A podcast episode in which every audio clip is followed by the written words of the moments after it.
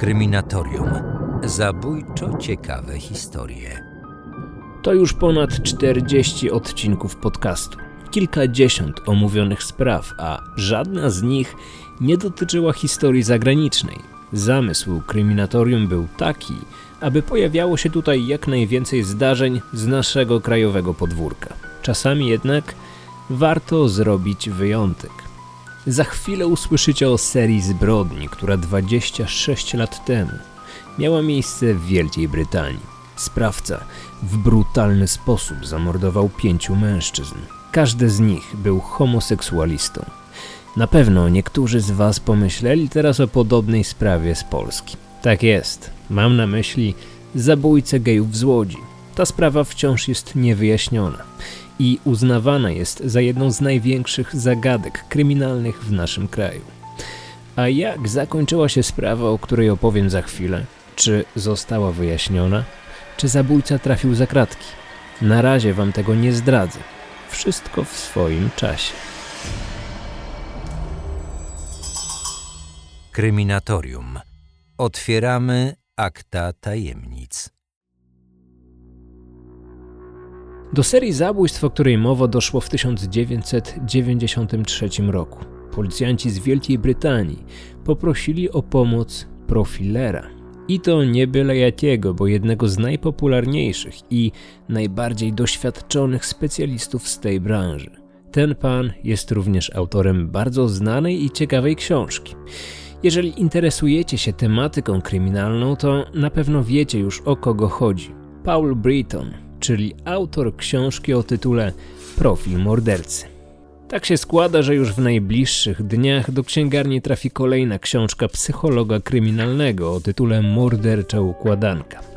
Na pewno zwrócicie na nią uwagę podczas wizyty w Empiku, ponieważ okładka z zakrwawionym młotkiem na białym tle wzbudza emocje i zainteresowanie. Miałem przyjemność przeczytać tę książkę przedpremierowo. Autor opisał kilka ciekawych przypadków, z jakimi zmagał się podczas pracy psychologa. Jedna z opisanych spraw dotyczyła przygotowania profilu zabójcy homoseksualistów w Londynie. 17 czerwca 1993 roku. Tego dnia Paul Britton dowiaduje się, że po Londynie grasuje seryjny zabójca homoseksualistów. Według policji sprawca jak dotąd zabił pięć osób. Odgraża się, że będzie zabijał jedną osobę w każdym tygodniu, dopóki nie zostanie złapany. Czy niewyjaśnione zbrodnie na pewno popełnione zostały przez tę samą osobę? I co najważniejsze, czy sprawca spełni swoją groźbę i zabije kolejny raz? Udałem się do Londynu. Ciało ostatniej ofiary odnaleziono dwa dni wcześniej. Jeżeli zabójca zamierza zrealizować swój plan, zaatakuje niebawem. Nie ma czasu do stracenia. Temat profilowania kryminalnego ostatnio bardzo często pojawia się zarówno w powieściach, w filmach, jak i w serialach. Zazwyczaj bohater takich produkcji pracuje właśnie nad sprawą seryjnego mordercy. W rzeczywistości jednak seryjni zabójcy rzadko stają się przedmiotem analiz profilera. Jednak gdy już do tego dojdzie, tacy sprawcy są bardzo trudni do wykrycia, ponieważ w wielu przypadkach ich ofiarami zostają zupełnie przypadkowe osoby. W opinii sąsiadów i bliskich uchodzą za osoby grzeczne i kulturalne. Gdy prawda wychodzi na jaw, obecny jest także szok związany z drugą, mroczną twarzą tego człowieka. Wyglądało na to, że morderca z Londynu liczył na zdobycie popularności. Kontaktował się bezpośrednio z policją. Jeśli nie zdołacie mnie powstrzymać, będę zabijał jednego tygodniowo. Nie przestanę, dopóki nie zostanę złapany. Sprzątnę kolejnego. Czy kwalifikuje się już na seryjnego mordercę? Konferencja prasowa dotycząca serii zbrodni planowana była za kilka godzin. Psycholog kryminalny ma niewiele czasu, aby przeanalizować sprawę. Może dzięki doborowi odpowiednich słów uda się wpłynąć na zachowanie mordercy lub skłonić go do zaprzestania zabijania. Na początek musimy zapoznać się z jego ofiarami oraz okolicznościami zbrodni. Pierwsze zabójstwo. Ofiara to 45-letni Peter Walker. Reżyser teatralny i choreograf. Jego zwłoki odnaleziono w mieszkaniu po tym, gdy nie pojawił się w pracy 12 marca 1993 roku. Pracował przy niezwykle znanym musicalu, angażował się w akcje charytatywne na rzecz chorych na AIDS. We wolne wieczory odwiedzał także gejowskie lokale. Paul Britton przystępuje do wnikliwej analizy pierwszej teczki. Znajduje tam fotografie zwłok, jak również zdjęcia mieszkania, w którym znaleziono zamordowanego mężczyznę. Jego ciało przykryte jest kołdrą, ubrany tylko w grube skarpety. Peter Walker został uduszony. Na jego nadgarstkach widoczne są przetarcia. Był związany. W jego ustach znajdują się prezerwatywy. Są założone także na jego nos. Analiza plam opadowych wskazuje na to, że zmarł na łóżku. Przed śmiercią został wychłostany i pobity. Pomiędzy zabójstwem a ujawnieniem zwłok do jednej z redakcji prasowych zadzwonił pewien mężczyzna. Przyznał się do zabójstwa i zasugerował, iż z mieszkania, w którym doszło do zbrodni, należy wypuścić dwa zamknięte tam psy. Początkowo policja założyła, że śmierć mężczyzny była wynikiem nieszczęśliwego finału zabawy erotycznej, podczas której jeden z uczestników miał podduszać ofiarę, aby zmaksymalizować doznania. Dopiero po jakimś czasie powiązano te zbrodnie z innymi podobnymi, niewyjaśnionymi zdarzeniami. Drugie zabójstwo. Christopher Dunn, 37-letni bibliotekarz. Do pracy przychodził w garniturze, jednak w czasie wolnym odkrywał swoje drugie wyuzdane oblicze. On również był częstym bywalcem lokali, które odwiedzali homoseksualiści. Ubrany w skórzaną odzież i psią obrożę szukał wrażeń w barach w centrum Londynu. Zwłoki Christophera odnaleziono w jego mieszkaniu 30 maja. Był nagi i przypięty do metalowej obręczy. Przed śmiercią prawdopodobnie został wychłostany. Doszło do czynności o charakterze masochistycznym. Tym razem policja również na początkowym etapie śledztwa nie brała pod uwagę, iż może być to jedna z ofiar morderczej serii. Taką hipotezę wzięto pod uwagę dopiero po otrzymaniu anonimowego telefonu, w którym rozmówca zapytał, dlaczego prasa nie informuje o tym morderstwie. Dopiero wtedy policjanci zaczęli przyglądać się sprawie dokładniej. Ustalono, że ktoś po zabójstwie korzystał z karty bankomatowej ofiary. Wyglądało na to, że morderca torturami wydobył od niego kod PIN. Trzecie zabójstwo. Amerykański biznesmen Perry Bradley, odnaleziony martwy w swoim mieszkaniu 7 czerwca 1993 roku. Jednak tym razem bliscy zamordowanego uparcie przekonywali, że mężczyzna nie był homoseksualistą. Perry przeprowadził się do Wielkiej Brytanii ze Stanów trzy lata wcześniej. Był zamożnym człowiekiem. W jego luksusowym mieszkaniu nie odnaleziono niczego, co mogłoby wskazywać na to, że Perry był gejem. Żadnych gadżetów erotycznych ani filmów. Jednak on również przed śmiercią został związany oraz wychłostany. Zgon nastąpił w wyniku uduszenia. Zaginęła również jego karta do bankomatu. Zabójca zachował zimną krew do samego końca. Nie próbował jak najszybciej oddalić się z miejsca zdarzenia.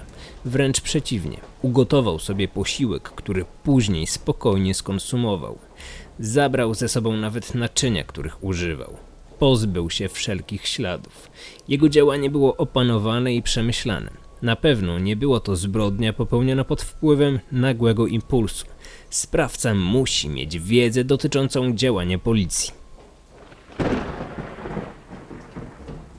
Andrew Collier to ofiara numer 4.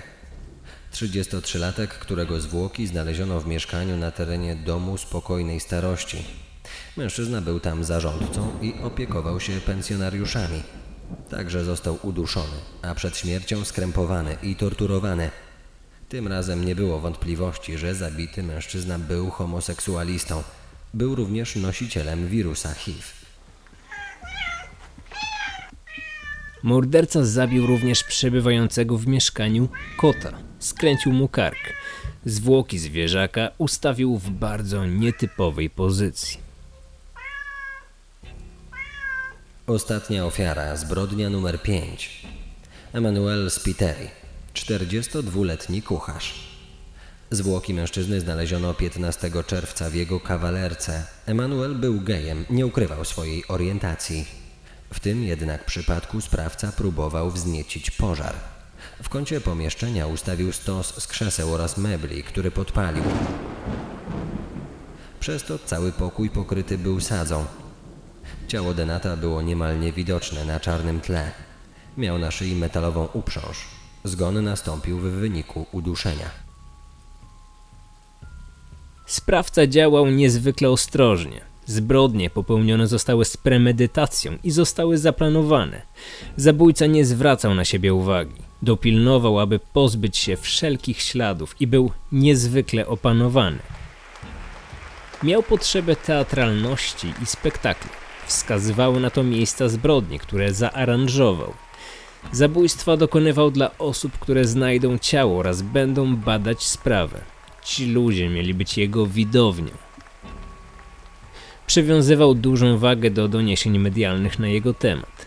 Zależało mu na tym do tego stopnia, iż przy braku takich komunikatów anonimowo kontaktował się z redakcją gazety lub policją. Gdy powiadomił prasę o konieczności wypuszczenia z mieszkania psów, dziennikarze okrzyknęli go miłośnikiem zwierząt. Przy okazji kolejnego morderstwa zabił więc kota, następnie zadzwonił do policjantów z wytłumaczeniem.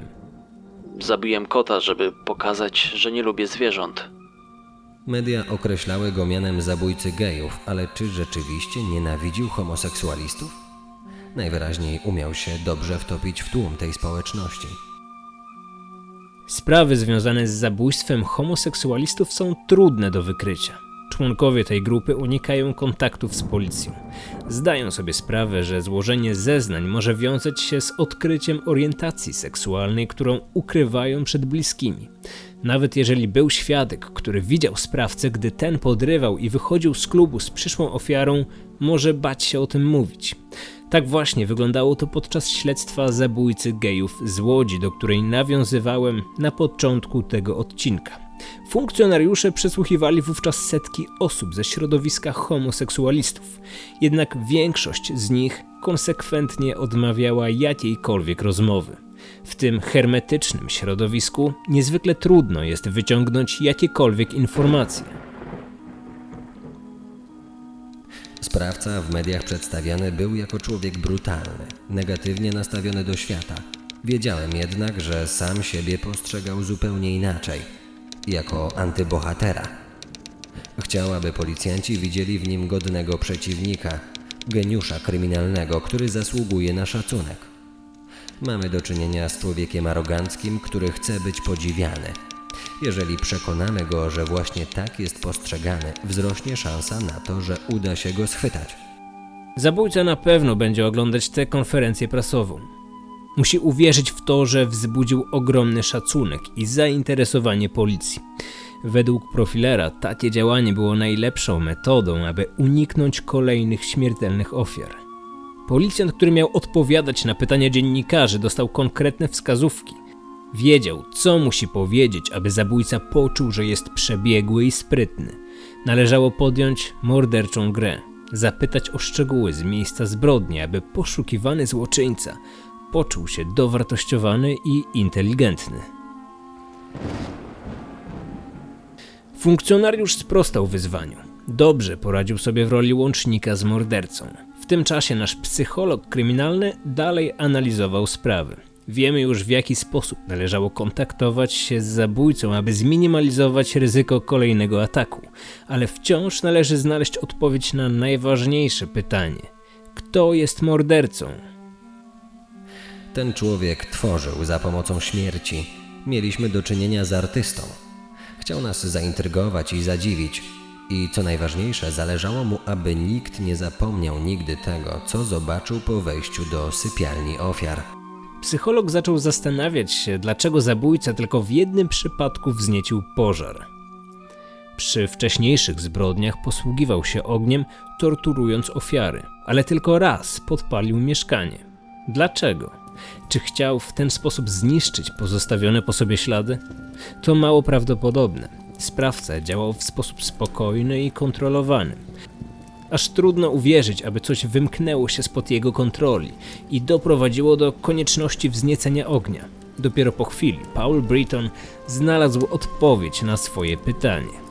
Ogień nie służył do zniszczenia miejsca zbrodni, ale wzniecenia efektu wizualnego. Morderca demonstrował swoje kompetencje jako reżysera, a ogień był jednym z elementów jego wynaturzonego teatru. Analiza fotografii z miejsca zdarzenia pozwalała przypuszczać, że sprawca nie uciekł z mieszkania po wznieceniu ognia. Został tam aż do momentu wygaszenia pożaru. Mogło to wskazywać na to, że był oswojony z ogniem. Sprawca nie bał się tego żywiołu i umiał go kontrolować. Musiał mieć umiejętności i doświadczenie z tym związane. Jaki z tego wniosek? Mógł w przyszłości pracować przy ogniu, mógł być strażakiem albo szkolić się w tym zakresie. Z pozoru drobna informacja, ale przy wytypowaniu ewentualnych podejrzanych policjanci będą wiedzieć już na kim należy skupić szczególną uwagę. Policja łapała się także innych środków, aby znaleźć mordercę. Szukano świadków, rozmawiano z sąsiadami i znajomymi ofiar. Udało się dotrzeć do nagrań z monitoringu. Na jednym z zapisów zamordowany mężczyzna szedł z nieznajomym. Mógł to być ważny świadek, a nawet sprawca zabójstwa. Trzeba tylko ustalić jego tożsamość. Zapis wyemitowany został w ogólnokrajowej telewizji. Poszukiwany mężczyzna sam zgłosił się na policję. Colin John Ireland potwierdził, że to on jest widoczny na nagraniu, ale zaprzeczył, aby miał jakikolwiek związek z zabójstwem. Policjanci podejrzewali jednak, że mężczyzna może nie mówić całej prawdy. Paul Britton sporządził portret psychologiczny nieznanego sprawcy. Oto jego fragmenty.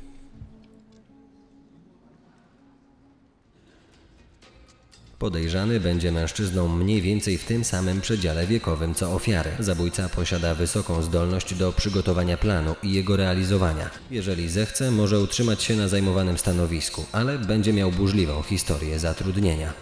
Posiada przyzwoite kompetencje społeczne i zdolność do oszukiwania. Prawdopodobnie dysponuje dobrą znajomością Londynu i południowo-wschodniej Anglii. Nie będzie wyłącznie orientacji homoseksualnej. Mógł być w przeszłości żonaty i funkcjonować w heteroseksualnych związkach, ale nie były one trwałe. Według mnie jest seksualnie ambiwalentny. Jest bezwzględny, pewny siebie i potrafi precyzyjnie realizować taktyczne elementy planów. Kilka elementów wskazuje na przeszkolenie wojskowe albo zainteresowanie technikami survivalowymi. Do swoich działań podchodzi jak do operacji wojskowej. Przy każdym morderstwie starał się odtworzyć scenę z wyobraźni. Popełnił więcej niż pięć morderstw, o które się go podejrzewa. Czyta o sobie w gazetach i słucha tego, co mówi się o nim w telewizji. Człowiek ten potrafi obchodzić się z ogniem. Uważam, że w przeszłości pracował jako strażak albo został przeszkolony przez specjalistów od gaszenia pożarów. Wybierał gejów, ponieważ byli łatwym celem. Sami zapraszali go do swoich domów, może nawet sami pozwolili się związać na pierwszej randce. Okazuje się, że przygotowane przez psychologa informacje pokrywają się z życiem mężczyzny, który został uwieczniony na monitoringu z jedną z ofiar. Mężczyzna od młodego wieku miał problemy z prawem. Fascynował się technikami przetrwania. Przekonywał, że jest byłym żołnierzem, ale kłamał. Wśród podanych przez niego zawodów był pracownik ochrony oraz strażak przemysłowy. Policjanci mieli niemal pewność, że jest to poszukiwany morderca. Britton pomógł również przygotować scenariusz przesłuchania. Psycholog założył, że podejrzany nie odezwie się ani jednym słowem. Zachowanie milczenia będzie dla niego namiastką survivalu, który tak bardzo go przecież fascynuje. Jednak przy odpowiedniej technice jest szansa, aby udało się go złamać. Nie wolno wam okazać żadnej frustracji. Musicie być pewni siebie, zrelaksowani i nieustępliwi. Musicie wykazać się zdolnością do prowadzenia spójnej rozmowy tak długo, jak będzie trzeba. Może to przypominać monolog, ale to nie ma znaczenia. Zapewniam, że on będzie słuchać. Założenie profilera potwierdziło się. Przesłuchiwany mężczyzna podczas pierwszej serii przesłuchania nie powiedział ani słowa. Policjanci mieli przygotowany plan na kolejne godziny, a nawet dni. Otrzymali od psychologa także listę pytań, które mogły okazać się przełomowe. Mężczyzna przyznał się do popełnionych zbrodni dopiero trzy tygodnie później. Chciałem po prostu zostać seryjnym mordercą. Czytałem książki i pomyślałem sobie, ja też by tak potrafił.